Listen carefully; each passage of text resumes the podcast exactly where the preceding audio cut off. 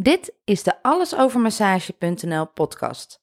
Deze podcast is een initiatief van het Nederlands Genootschap voor Sportmassage. We gaan in op alles wat met massage te maken heeft. Zo blijf je op de hoogte van de laatste trends en ontwikkelingen. Van wetenschappelijk onderzoek, casuïstiek, ondernemerschap en relevant nieuws voor jou als masseur. In deze aflevering Hammam-massage in je eigen praktijk. Hoe doe je dat? Bij hammam krijg je veel in een bepaalde tijd. Het is niet alleen een massage. Het is echt een reinigingsritueel. Deze behandeling zie je veel in Turkije, Marokko en in het Midden-Oosten. Aan het woord is Kim Brummel-Martens. Tien jaar lang was zij actief in de hammammassage en deed ze dat met veel plezier. Ze verzorgde niet alleen de hammammassage, maar gaf zelf ook trainingen bij het Wellness Instituut. Ik vind hammammassage zeker heel erg leuk. Anders had ik het natuurlijk niet zo lang volgehouden. Hammammassage wordt vaak in verband gebracht met de Oosterse badhuizen. Dat is niet vreemd, vindt Kim. In de Romeinse tijd waren er al badhuizen. Later ontstonden in bijvoorbeeld Turkije en Marokko de Oosterse badhuizen. Vroeger hadden de mensen niet de luxe die we nu kennen met je eigen badkamer in huis. Ze gingen regelmatig naar de badhuizen om het lichaam te laten reinigen en te verzorgen. Natuurlijk was het ook iets voor hun sociale leven. Hoe rijker de mensen, hoe vaker ze gebruik maakten van de badhuizen. Mannen en vrouwen werden van elkaar gescheiden. Tijdens het verblijf in het badhuis werd er zelfs gekeken naar een huwelijkskandidaat voor zoon of dochter.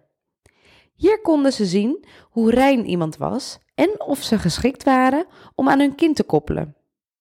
Badhuizen bestaan nog steeds in landen als Turkije. Ze zijn veel luxer dan vroeger en ze worden dan ook veel door toeristen gebruikt, zegt Kim. Een van die rituelen in een badhuis is de hammam. De basis van de hammam is het lichaam te overgieten met heerlijk warm water en de huid te scrubben om te ontdoen van dode huidcellen. Door het inzepen met olijfzeep is een stevige massage of een oliemassage mogelijk.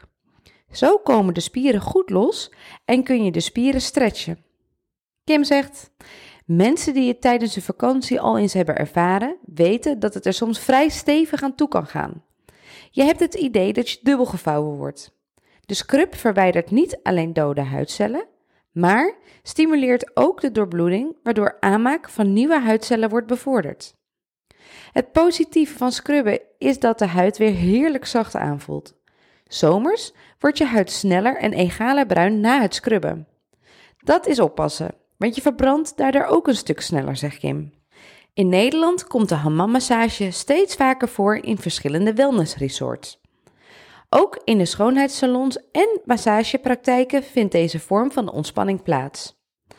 Er bestaan zeker goede mogelijkheden om hammammassage in de eigen praktijk te geven, zegt Kim. De hammammassage kent namelijk twee varianten: de natte en de droge.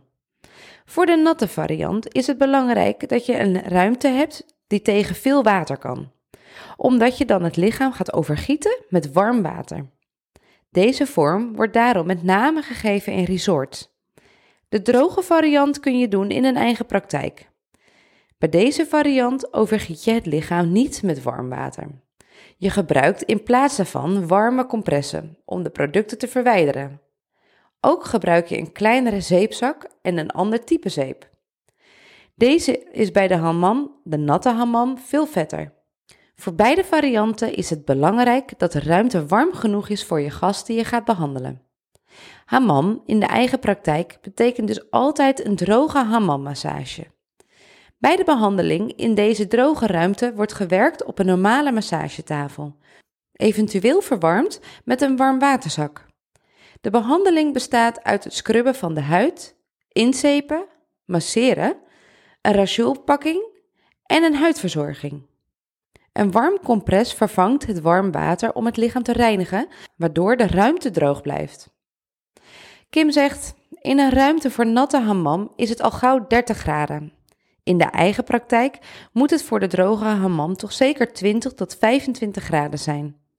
De juiste kwaliteit van producten is essentieel om een goede behandeling te kunnen geven. Kim adviseert vooral Turkse merken als het om producten gaat. Ook de sfeer tijdens de behandeling is belangrijk.